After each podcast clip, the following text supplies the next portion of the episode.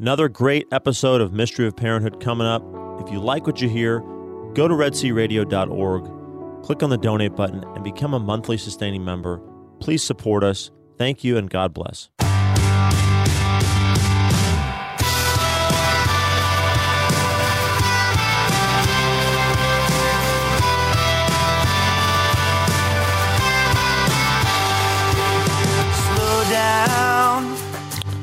All right. That means you're listening to the Mystery of Parenthood. I'm Trey Cashin, and I've got uh, Thaddeus on the line, and we'll get started on our um, talk today after we pray our prayer. So we'll begin in the name of the Father, and the Son, and the Holy Spirit. Amen. Lord God, from you every family in heaven and on earth takes its name. Father, you are love and life. Through your Son, Jesus Christ, born of woman, and through the Holy Spirit, the fountain of divine charity, Grant that every family on earth may become for each successive generation a true shrine of life and love. Grant that your grace may guide the thoughts and actions of husbands and wives for the good of their families and of all the families in the world. Grant that the young may find in the family solid support for their human dignity and for their growth in truth and love. Grant that love, strengthened by the grace of the sacrament of marriage, may prove mightier than all the weaknesses and trials through which our families sometimes pass. Through the intercession of the Holy Family of Nazareth, grant that the Church may fruitfully carry out her worldwide mission in the family and through the family. We ask this of you, who is life, truth, and love, with the Son and the Holy Spirit. Amen. Holy Family of Nazareth, pray for us. St. John Paul II, pray for us. St. Joseph, please pray for us. In the name of the Father, and the Son, and the Holy Spirit. Amen. Holy Spirit, come too. Hey, I am uh, I'm on the phone with Thaddeus this time, and Dennis is working the board. What's up, Trey? What's going on with you? Um, I mean, it's another week. It's Thanksgiving week. That's good. That's that's exciting, and um, we'll have all the we'll have all Dude, the I'm laid up, man. I'm yeah up. yeah. You're laid up. You what what were you out trying to slam dunk something or I was driving to the basket and uh, stepped on the uh, on the base of the ba- of the basketball hoop and uh, twisted the old ankle. Sprained it. oh man, I'm so sorry. That's never never fun. The older I get, the more I think I got fouled. I think one of my kids fouled me, but you know we're not going to talk about that. they didn't call it. Uh, No, they didn't. They didn't call it exactly. Hey, we're going to talk about character today. oh, Yeah. man. Take responsibility. Take responsibility. Uh, anyway, well, that's uh, I'm sorry to hear that. I'm glad you're on the phone with me. It always is, is always good when you're Me too. when you're here. So I'm sorry that it's uh, under these circumstances, but I guess it could be worse. Worse, and ankles, uh, it'll get better, and you'll be It could back be so much worse. back on the court soon. Exactly. Exactly. Well, I, we were just we were. Um, well, first off, I'm excited because all of our kids are coming home this week sometime. So, including Yeah, my it's awesome. um, daughter-in-law. So all seven will be in at some period of time. Uh, vast majority are. Yeah, all of our tonight. kids are going to be home too. You're gonna be great. It, it is uh, way. I, I mean, I don't know. It's always great to have them together, but you you you take it for granted. I, well, I think I took it for granted until they weren't around as much. So it's it's uh, very much looking forward to to having the, whole- Oh, I'm the whole so cast I, and crew I together. take it for granted so much yeah. So because if I didn't take it for granted, um, I wouldn't I wouldn't get so exasperated with them. You know, with their when they argue with one another or right. um, they well, forget to put away their clothes. You know, well, it's That's fun when they get old. taking it for granted. when they get older, it's it's kind of fun to just see them interact. You don't have as many uh, arguments.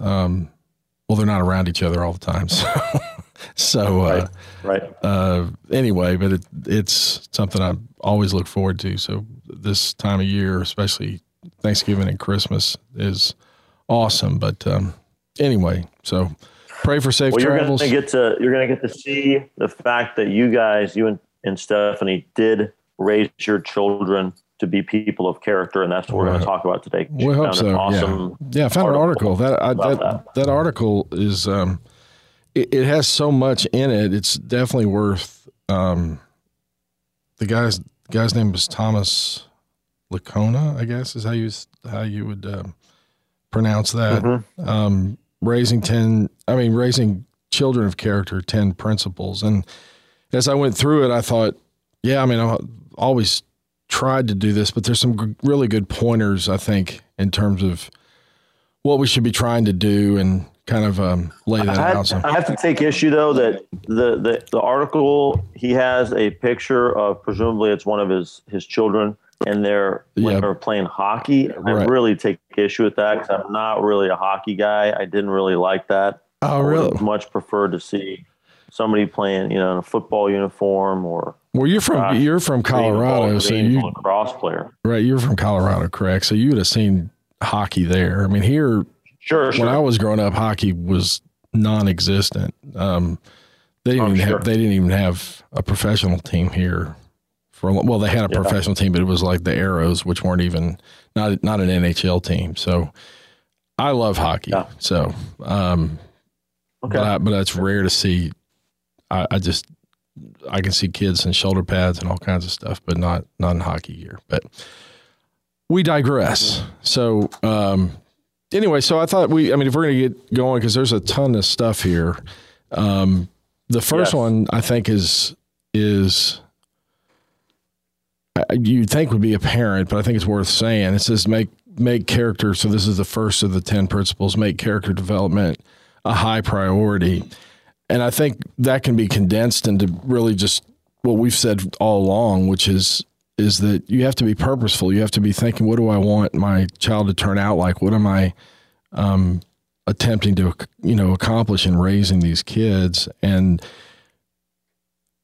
what am I doing um, to make that happen? So you know, I would love for all my kids to have been great athletes, but that's not even the purpose of you know, playing athletics for me, I mean, uh, most of them were, well, I think all of them were better than me, but that's really a low bar. but, um, but I think mm-hmm. you know it's it's one of those things that that's a, you know you have to start with kind of the end in mind, and the end in mind. Obviously, you want to get them to heaven, but while they're here on earth, you want them to be um, people who are people of character, men and women of character, people who will be honest, people who will accept responsibility, people who will um, challenge things when they need to be challenged, people who will obey and um, do all, you know, do what a person of character does. So, um, making it a priority just means I'm going to look for opportunities to teach it. I think that was at least one of the main reasons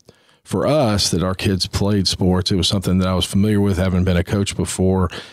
But I think there's lots of opportunities to um, to talk about character even as young. You know, showing up at practice and doing the work that you're asked to do, and being respectful, and and you know all those type of things. Did you have anything you thought more on that? That besides what I just said. Well, you know, the thing I wanted to kind of start things off with um, from my end was as I had read through the article and got to the end of it, the thing that really uh, hit me was the, the 10 things that he's asking you to do as a parent. You can't do those things if you're not working on yourself. Morally, Absolutely. Spiritually, intellectually every day. So it really, if you want to be this kind of stand up, authoritative. That's that's the and we've talked about that before on previous shows. That authoritative parent, right? And you're not trying to be better morally, spiritually, and intellectually. Then you're not going to be able to demand that out of your kids or expect that out of your children, whatever verb you want to right. want to use there. And your, and and your that, spouse is going to have to be doing the same thing. And that is definitely reiterated throughout all 10 of these that there's um, th- that we're we're meant to lead by example. We're meant to be people who are seen as that, and and you know we've I've heard before, and I know Steph's used the term before, but it's not nothing that we. It's not the catechism. It's in the just general directory of parenting. but more is caught than taught. I mean, you do have to teach, but so much of it is caught by being around you and and allowing them into the way you think, and those type of things, which I think is really important, and and that you're struggling with different problems, and that you're trying to become better, even at you know, for me, 56 years old, that it, I'm not there. It's not like you get there. It's it's something that's an ongoing process. So exactly. Um, anyway, I think it's a great point. The the one that we have talked about because it talks about being a, an authoritative parent, and obviously the the two opposite ends that that would be kind of in the mean. That would be a virtuous parent, an authoritative parent, as opposed to say a permissive parent who allows whatever to go based on their feelings, which would be con- contrary to being a person of character, because oftentimes character requires to do things that don't feel good, that don't, that aren't easy, that aren't what I want to do always. Um, you hope that you get to the point where you want to do the tough things, but even at my age, I'm not sure that's that's always a challenge. I mean, I am sure that's always a challenge. I'm not sure that I live up to that, right? Um, but authoritative, you know, is is somebody who uh, I I like the. I mean, the definition that they have in there explains reasons behind demands, encourages give and take, and sets standards and enforces them firmly, but does not regard themselves as infallible. And yeah, I I think that really encapsulates a lot of what we're talking about. Number one, so important to explain why because the only way the only way that I think that you can get the child to start embracing something that you're trying to teach them is to explain the why. Explain, you know, we used to joke a simple one was, you know, throwing trash on the ground, you know, instead of instead of putting it in the trash can, you know, like out, you know, just throwing it you know, open up a piece of gum and just throw it to the ground as opposed to putting finding a trash can and putting it in part of it was look, I mean, number one, somebody else is going to have to pick that up. You know, mm-hmm. number two, if if everybody did what you're doing, then this whole place would be full of trash.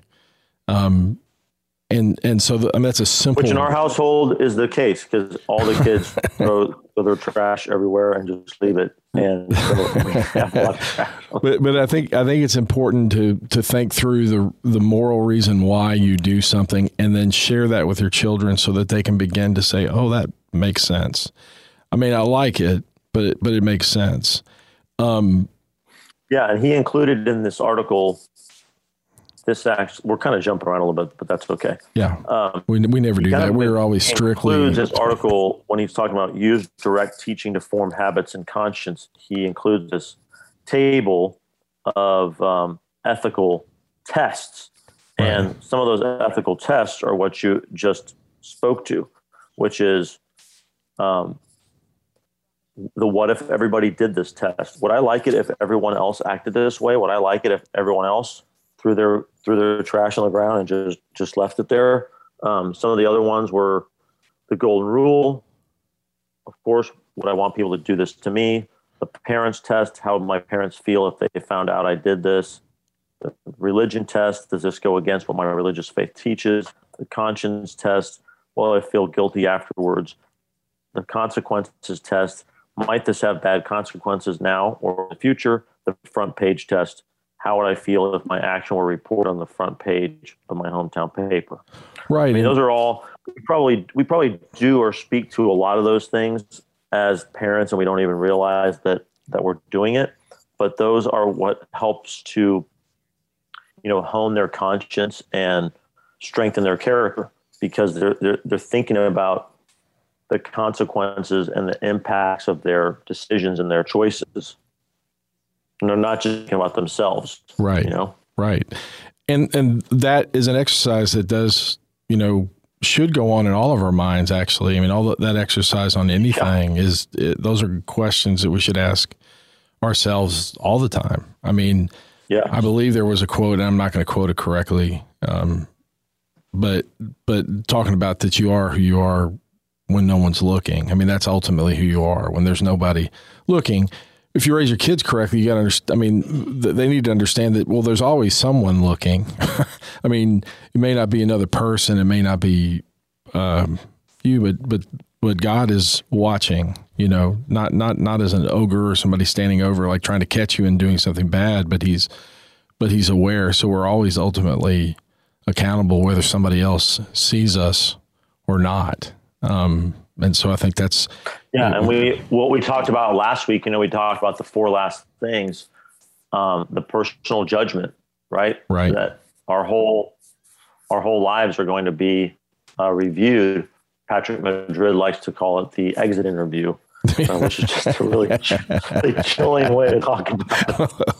yeah, man. Uh, did I tell you I need to go confession or? yeah. man. Yeah, no, I've not. I've I've not. But that's a really a good um, a good uh, analogy or way of getting that across. But I mean, we we are always going to be accountable for everything that we think, say, or do. There's nothing that goes unnoticed, and and it's important to uh, try to gauge what we're doing by that.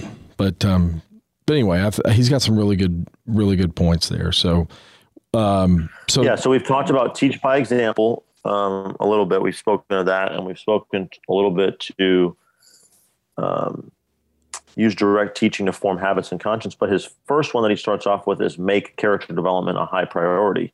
Right. And um, the thing that stood out as I was reading that that just jumped back to my memory is something that I heard so much from my parents growing up when I was be, you know, in hot water and you know, they were explaining to me why they were making such a big deal out of something.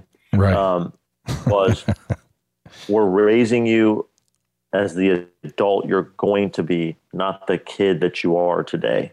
We're raising you to be the adult you will be someday, not the kid that you are today. And so right. that's why we're making a quote unquote big deal about this, or we're stopping and explaining this to you because it is going to need to have character for when you go out and you're not under our own our direct supervision anymore.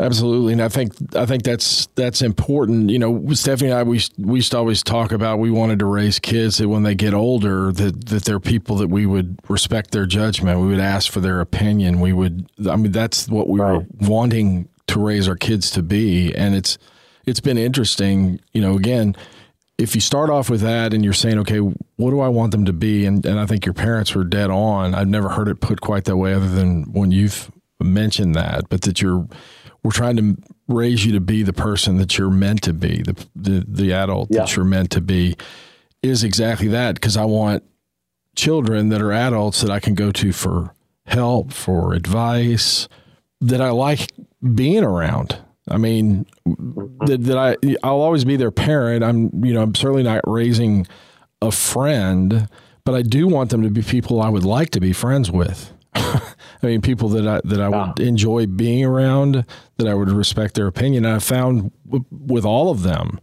um, that I respect them as humans. I mean, I, twenty all the way up to twenty six it's great to talk to them and go. I, I, called my son the other day regarding something that had come up in, in my oldest, and I said, "Hey, I'm going to send you this. Would you please look it over?" It, it was a family deal that was going on um, with my brothers, and I said, "Would you look this over and just kind of give me your thoughts because I think you'll see it a little bit different than me, and I would respect and, and appreciate your opinion on it."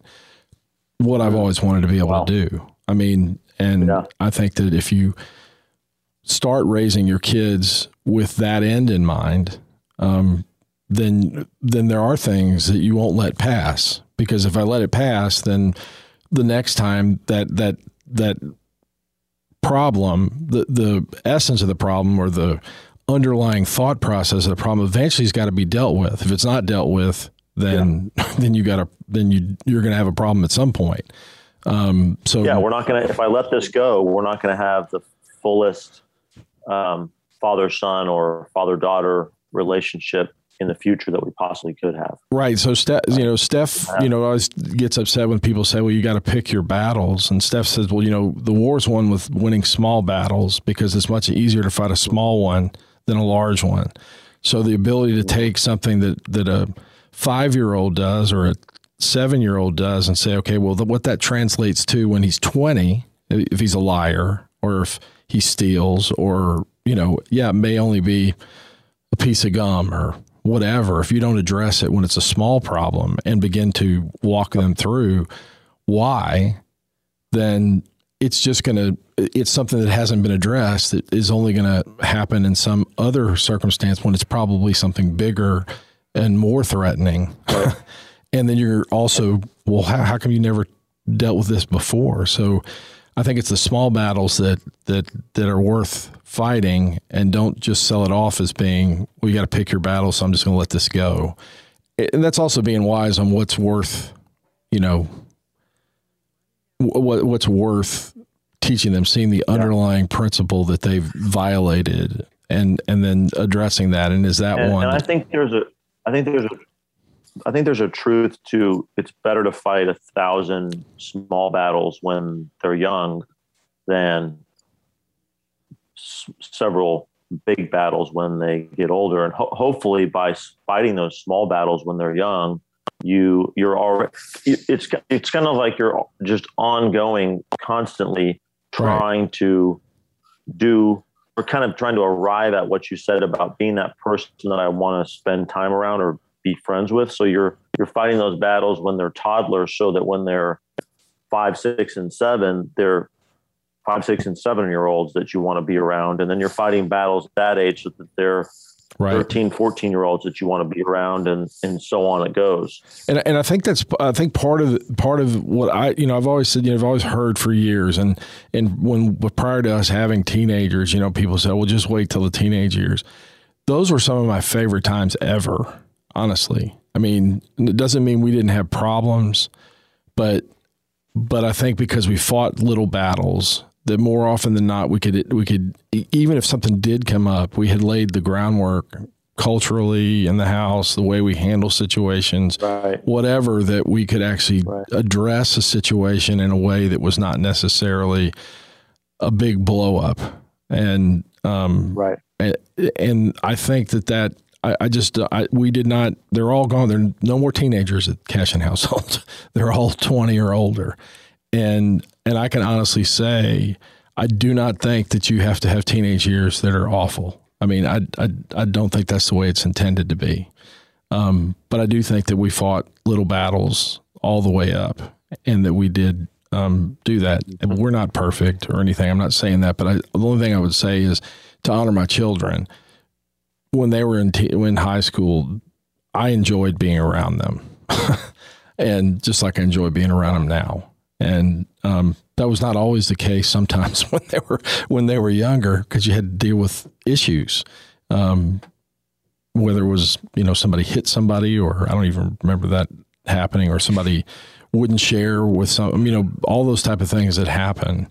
Um, encouraging them to enjoy time together, you know, just building that into the family. Because our kids, it's so cool now to see them call each other for advice. You know, I, without you know, you think well, you, you think you're involved, you're not. You know, like two weeks later, you hear, well, yeah, I called Trevor to ask him what he thought about this, or I called Madison. Those those type of things are cool. I guess you also wanting to raise children that that would be good advice givers to your other children when they choose not to ask you, but ask somebody, one of their siblings.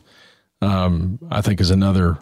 Yeah, and the way my my parents looked at that with with my sister and me too was you know someday we're not going to be here someday your mother and i are not going to be around anymore and right. your your is your only your only family that you're going to have and right. you're going to want to have a relationship of trust and love and confidence with one another. Right, and I think that that that actually speaks to the other the other thing that I think that's important is we have to remember that we're laying that they're and that's part of explaining why which we've already talked about but part of the reason is explaining why is that you've given them a way of thinking and you've shown them you've walked them through this is this is how I've thought through this this is why I think that and I, why why I think this is important to do or important to avoid. And so that you're not just providing the walls to kind of keep them in you know, that you're actually saying, this is eventually something you're going to have to do. You're going to have to have a way of making yep. a decision of choosing to do something yep. or not to do something. and Yep. if I haven't shared with them that, and I've always been, you know, I've kept them out of trouble by keeping them out of trouble, but then I've done them a disservice because there's no guarantee I'm going to be around if I haven't Right. taught them how to think. So anyway, Yep. Um, Yep. So that make character development a high priority. I mean, that is sort of the basis for everything else that follows. Because if you're not, if character development isn't a high priority to you as a parent, then you're not going to do any of these other things. well, You're not going to absolutely. do anything else on this list. Right, and I, they have a whole. He has a whole section on on love, on loving children. Um, Yeah, let's talk about that. yeah, so so one part of it is you know making one on one time that making sure that they feel loved because again, if it's important for them to understand what love is, love is not all. It's not always telling you what you want to hear. Love is not always, it, it, but it is saying, I have your best interest in mind. I mean, I am, I've said that and continue to say that to my kids today. Look, I mean, I love you. So I think you're maybe making a, bad decision or you're thinking about this the wrong way. That's not my way of kind of putting my thumb over you and pushing you down. It's my way of saying, I care about you. You know, I want what's best for you. I love you. And so I'm going to take time to talk with you about it. I'm going to I'm going to take time Oh. You play are you playing an instrument over there? Um, oh my goodness. I'm sorry, Trey. I was trying to Sorry. look up Your ukulele is.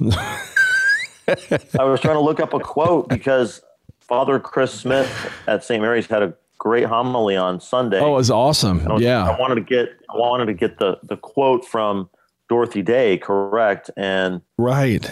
Um there was love is anyway, love going. is I'm sorry. No, but I think love is sometimes his teeth harsh. right now. He's so mad right now. What's that?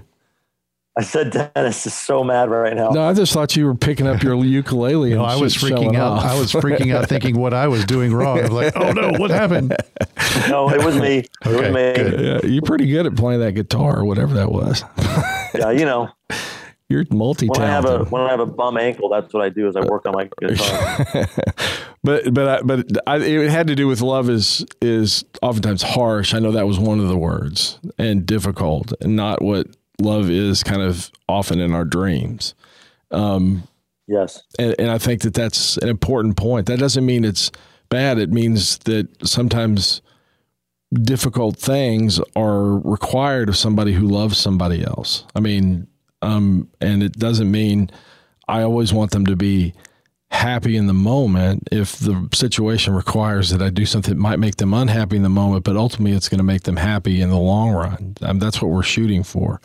So, um, anyway, um, but spending time with them and and and letting them know that you love them, not just that you say it, but that you show with your actions. I think one of the things that I used to always try to do is when I, you know, if there was a football game on, if there was something on that was distracting me from them, you know, I would sometimes I would pray that I would, you know, have, and I didn't always do this. Sometimes it would just be quiet. Don't you see there's a big play coming here? so didn't hand, handle that that well. But but the question should come up, you know, um, what would love look like in this moment? I mean, what is love if if I'm worried about that person and the good of that person more important than my own happiness, pleasure, whatever, then what would that look like in this moment? What would what would I say? What would I do? And I think that's something that should run through our minds. Well, I've, and I've failed at that plenty of times, but but I do think that that's part of understanding what love is. Love is not, and and it's good to teach your kids that love is not always easy. And I think he talks about that more. I mean, uh, later because I think towards the end, one of the things is teaching them that love is sacrifice. Love is laying something down that you want because it would be better for the other person that you lay that down.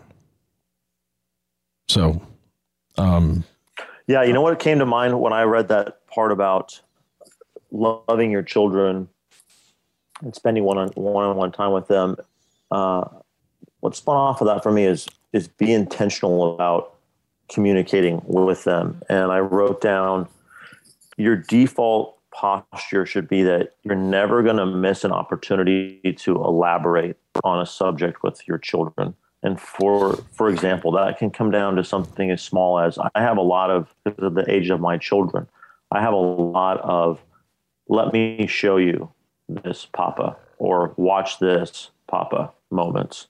And as often as I can, I try to not just say, "Oh, that's nice," or "Oh, neat," um, but actually try to, you know, if they're showing me some kind of piece, a piece of artwork that's made, really looking at it and, and trying to give them some constructive, or not constructive, but just real genuine thoughts. Give myself to them through right. that piece of, of artwork, even if it's scribbles Absolutely. from a, from a two year old. Yeah, no, I, they're I, showing me and, and letting letting myself, letting my heart show to them. Absolutely. Don't always do it perfectly, but I think that that was what resonated with me in the way he described the love your children. Right, and I think it's it's part of just being being thoughtful. There was always the thing we've talked about before. We learned from the Ezzos that you oftentimes you have little cracks that that that a child will open up like there's like a window that that they open up to kind of make themselves vulnerable to you. Like I, anytime that somebody shows something that they've done, because they get older, you know, they're, they're gonna there's gonna be some risk that well maybe he won't like it or maybe she won't like it or whatever, and in those in those moments of vulnerability, recognize those and then stop and make sure that you go softly or gently into that and part of that is showing that you're actually really looking at it. It's not like just saying, "Oh, that's nice" or "Great job." You know, not that those are bad by themselves, but that you're actually when they make themselves vulnerable. I mean, the one that I've always heard is, you know, you know, if a you know little girl says, "Daddy, do you think I'm pretty?" You know, don't just say, "Of course." you're pretty, you know, right. or whatever. I mean, th- that you invest a little bit of time in that because that's a crack into their heart that they're like opening up. And if you don't enter gently into that, if you don't show them that it's okay for them to ask a, a question that might be a little difficult, if you don't, then they may not open up down the road. They may not let you in, so to speak. And you want to always do things that, you know, I want to keep that opening open down the road. So, um, anyway, any other ones on on that that that you think? So? No, but you know what I noticed in my notes? I wanted to go back to being an authoritative parent, which is the third or the second one. Uh-huh. I thought it was really interesting that he said that to establish that authoritative parenting style, a key is to have a quote zero tolerance policy for disrespectful speech and behavior. Right. When kids engage in disrespectful back talk, they need immediate corrective feedback. And, and then that um, wow, that was that was such a um, feature of my life growing up as a as a child. Right, and the time to do that is the time to do that is when they are young. The younger they are, the better that goes. If, if you yes. don't address it until they're a teenager, it, I'm not saying and you it can't. seems like it seems like when you're in the moment, you know, you would think it's easy to kind of tell yourself, oh, they're they're young and that's why they're being this way, so I'm not going to address it. But you're right. The the wise parent, I think, says, no, I'm going to address this now, even at two years old, three right. years old. And often, often when it's when it's possible, the other parent coming in. So, so there was something that we we used that if if a child was being disrespectful, let's say to Stephanie I would jump in and I would use, and I've, this sounds very small, but I think it's really, do not talk to my wife that way. mm-hmm. Not to your mother, to my wife that way. Um, and the point was, is there's a relationship that's a little bit higher that you're part of. that, and predates you. It predates you. I brought you in this world. that's a whole. That's a whole Bill Cosby. Don't finish that. Don't finish that thought on the air. that's a whole Bill Cosby comment. But but anyway, I think it's important, you know, she's she's my wife and you're going to be respectful to her. The other thing to look out for is don't let the rolls of eyes go. And Mm-hmm. and don't let don't let apologies that the words are correct but the body language is not go by because Yep. they think they're getting away with something whether you think it's a big deal or not.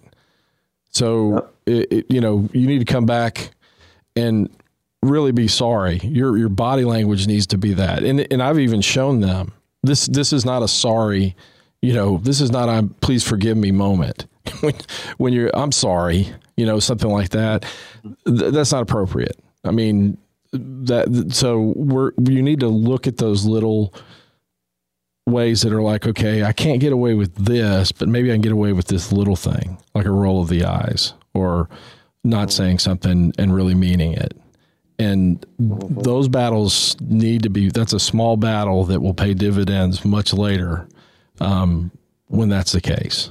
So, anyway, And that feeds really well into the teach by example because, you know, if I'm not speaking with love and kindness and respect to my spouse, because he talks about how we treat our spouse, feeds so much into the example that we give our children of character.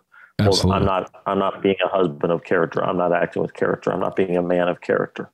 so and and part of that is you know sometimes that's going to happen part of teaching by example is not only letting them see you apologize when when maybe you didn't handle it that way or I, I shouldn't have done that but letting them know look i still have work to do i lost my temper i didn't handle this correctly and to to walk through i'm still working on this so I, I i i did not handle that well I did not handle that that situation the way. This is what I was. This is why I was upset or why I was disagreeing, but I didn't. There's a way to do that appropriately, and I didn't do Right. it. And I should have done this. That's again letting them into your thought process. And the same thing goes, you know, as you teach by example. Part of it, I think, this is not. I don't think what he what he means. He means by living your life, but I think also you can give them examples. Okay, I understand why you're upset at your sister about this, and you handled it this way. That's not appropriate. A better way to have handled it was for you to say this, exactly. you know, and so again, you're teaching, you're coaching a little bit by by example. You know, hey, um, so that they have another met you know even you can go back and say remember that time i told you remember how so here's an opportunity. What what what might you say that you know as, as you can see a situation maybe expanding into a potential recurrence of a blow up in a similar situation you mm-hmm. could have talked through? Remember when i talked to you about this? So maybe handle it that way. Why don't you go try that and see There's a how- lot of instruction that that we couch to our children about their you know their behavior their attitudes their their decisions. We couch it in okay you know next time right. when you find yourself in this situation you should approach it from this perspective. And that also helps to i i've found get them out of the habit of excuses making more Right. quickly because you're you're saying okay i'm not i'm not really that interested in why you did what you did this time but i can see from observing it that you should handle it. A better way to handle it would be this way next time. And right and so that's And part of being authoritative. interested in. You can say i mean lots of times they have a reason for being upset right? I mean th- there's something that is upsetting that that may be even reasonable to be upset about it. The issue is not that they're upset. The issue is how they handled that and so you can say look let's let's divorce or let's set aside you had a reason to be angry or upset or whatever but the way you handled that is not is not the appropriate way. So again, these are moments that that may take you know as much as a, two minutes, but if you do that over time, and then you help them recall it as they're going, like oh, remember when I talked to you about this? This is one of those opportunities you need to maybe try it another way, you know, or even coaching them before. I mean, we've done that with with teachers when a teacher maybe didn't handle it. So we want you to go handle it. We want you to, you know, to um, advocate for yourself. how would you talk to your teacher? How would you ask them? How would you approach this, the way they graded this or whatever? And then walk them through it and say, okay, that sounds perfect. Why don't you go try that and see how that goes? And, you know, we always said, look, I mean, th- those type of things. And we always said that, hey, we're behind you. So, you know, let us know how they respond. They should respond this way because you're being humble, you're being respectful, but you're but you're addressing a situation that maybe you didn't feel was fair and maybe rightfully so. So handle it.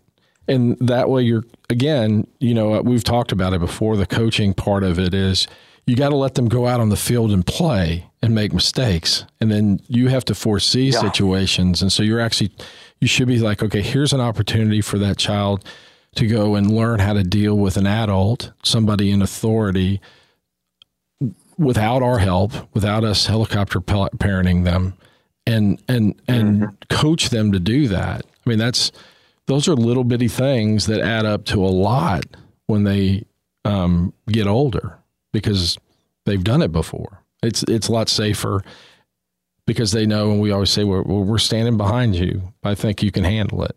You know the situation. Um, yeah. Yeah. So they know that we love them yeah, it'd be easier for me to go up there maybe or for us to handle it, but then you'd lost the opportunity to learn what it is to become more like an adult. So the adult we want you to be would go and say something like this to their teacher or to their coach or to whomever. So um, those are all great. exactly. And that teaching by example, I think, fits really well into his next piece, which is managing the moral environment. I really liked what he had to say there about um, setting a a tone in your family of the use of media in our home is a privilege. It's right. not a right.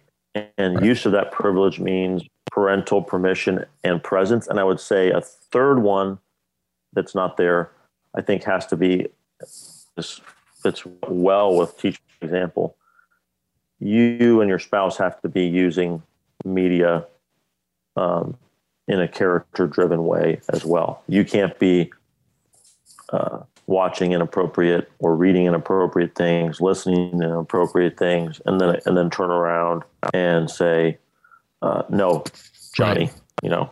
Well, I, we're limiting you, and that. so you, you can gotta, have you got to set that tone, right? And and part of that is you know we always we always talk particularly about media is that anything, anything you read, listen to, look at are all things that are that are kind of entering in, entering not kind of they're entering your soul so to speak and so there are things mm-hmm. that you can see that you can't get out of your head that easily right they become something yep. that impacts you further so you need to guard that part you need to think about is this something i did and we used an example one time with our kids telling them that Stephanie and I had gone out on a date and we're like, we'll go see a movie. Well, the movie that we wanted to go to see was sold out. And so we said, oh, we'll just go, let's go watch this other movie. And it was beyond awful. I mean, it was, and, and we, again, we should have got up and walked out. We didn't walk out.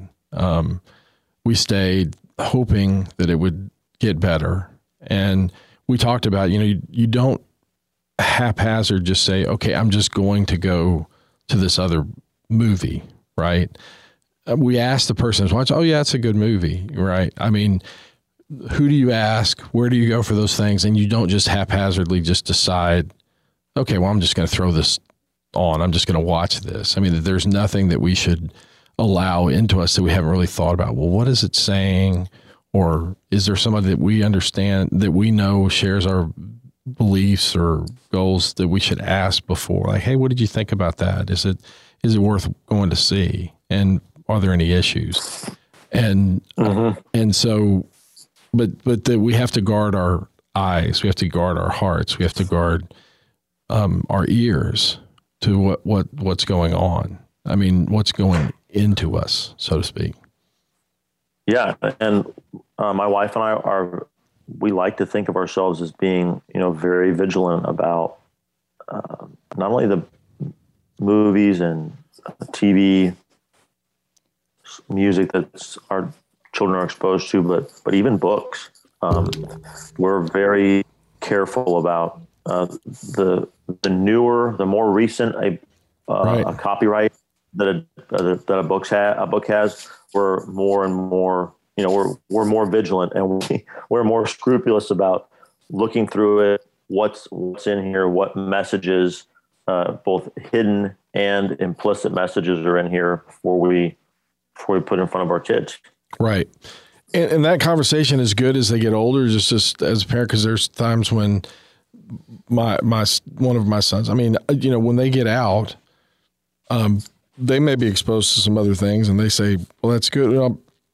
Even even now, I'll say, "Well, well, let me listen to some of some of that music." Well, you know, and, and listen to a little bit of it, and then maybe I'll, you know, make a comment along the lines of, well, "What do you think that's saying?" I mean, what do you what, what do you think? What is the point of that? You know, to get them to think beyond, well, I like the beat or I like that. I mean, what, what are the words tied to that?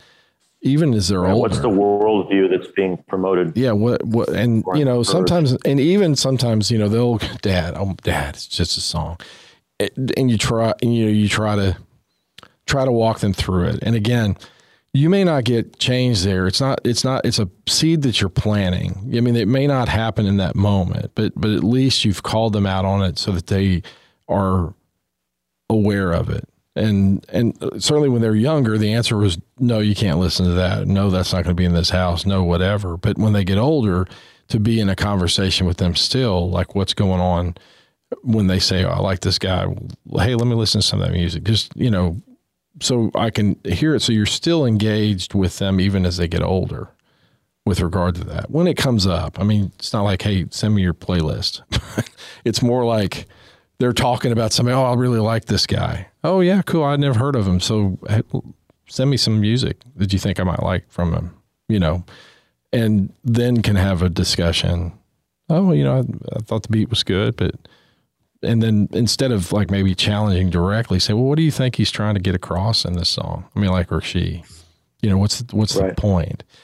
Just to continue to have that conversation, not being judgmental, maybe not being saying, well, you're bad for doing that, but but more kind of planting the seed that these are things you should be asking yourself, and you were raised that yeah, way. Yeah, making them critical consumers of right. of media, critical consumers of information. Right, or even I've even done it before. Kind of, kind of walk them through. Okay, so maybe it's possible that you could be. It could be something that is that you see it as something that's reasonable for you and that you're there. But there are there are things that you're doing. So let, let's say it is. But do you think it could have an impact on somebody who's less well formed than you? Well, by mm-hmm. you buying the music, then you're actually perpetrating it. I mean, you're you're yeah. you're you're participating indirectly in it being more available because you've paid for it, and to right. begin to think, uh, you know, the nuances of of that is is important for them too. I think, especially as they get older. Yeah. Wow, Trey. I uh, I'm hearing that we only have a couple of minutes left. Oh yeah. We've only gotten halfway through. Yeah. this article. Well, there was we an awful lot here. After yeah. Thanksgiving. Yeah, we can do that. Um, what's your What's your favorite? Speaking of Thanksgiving, what's your uh, part of the meal you're most looking up to as we uh, wrap up? So, here? so my favorite is my grandmother's, which I make now, is my grandmother's cornbread stuffing.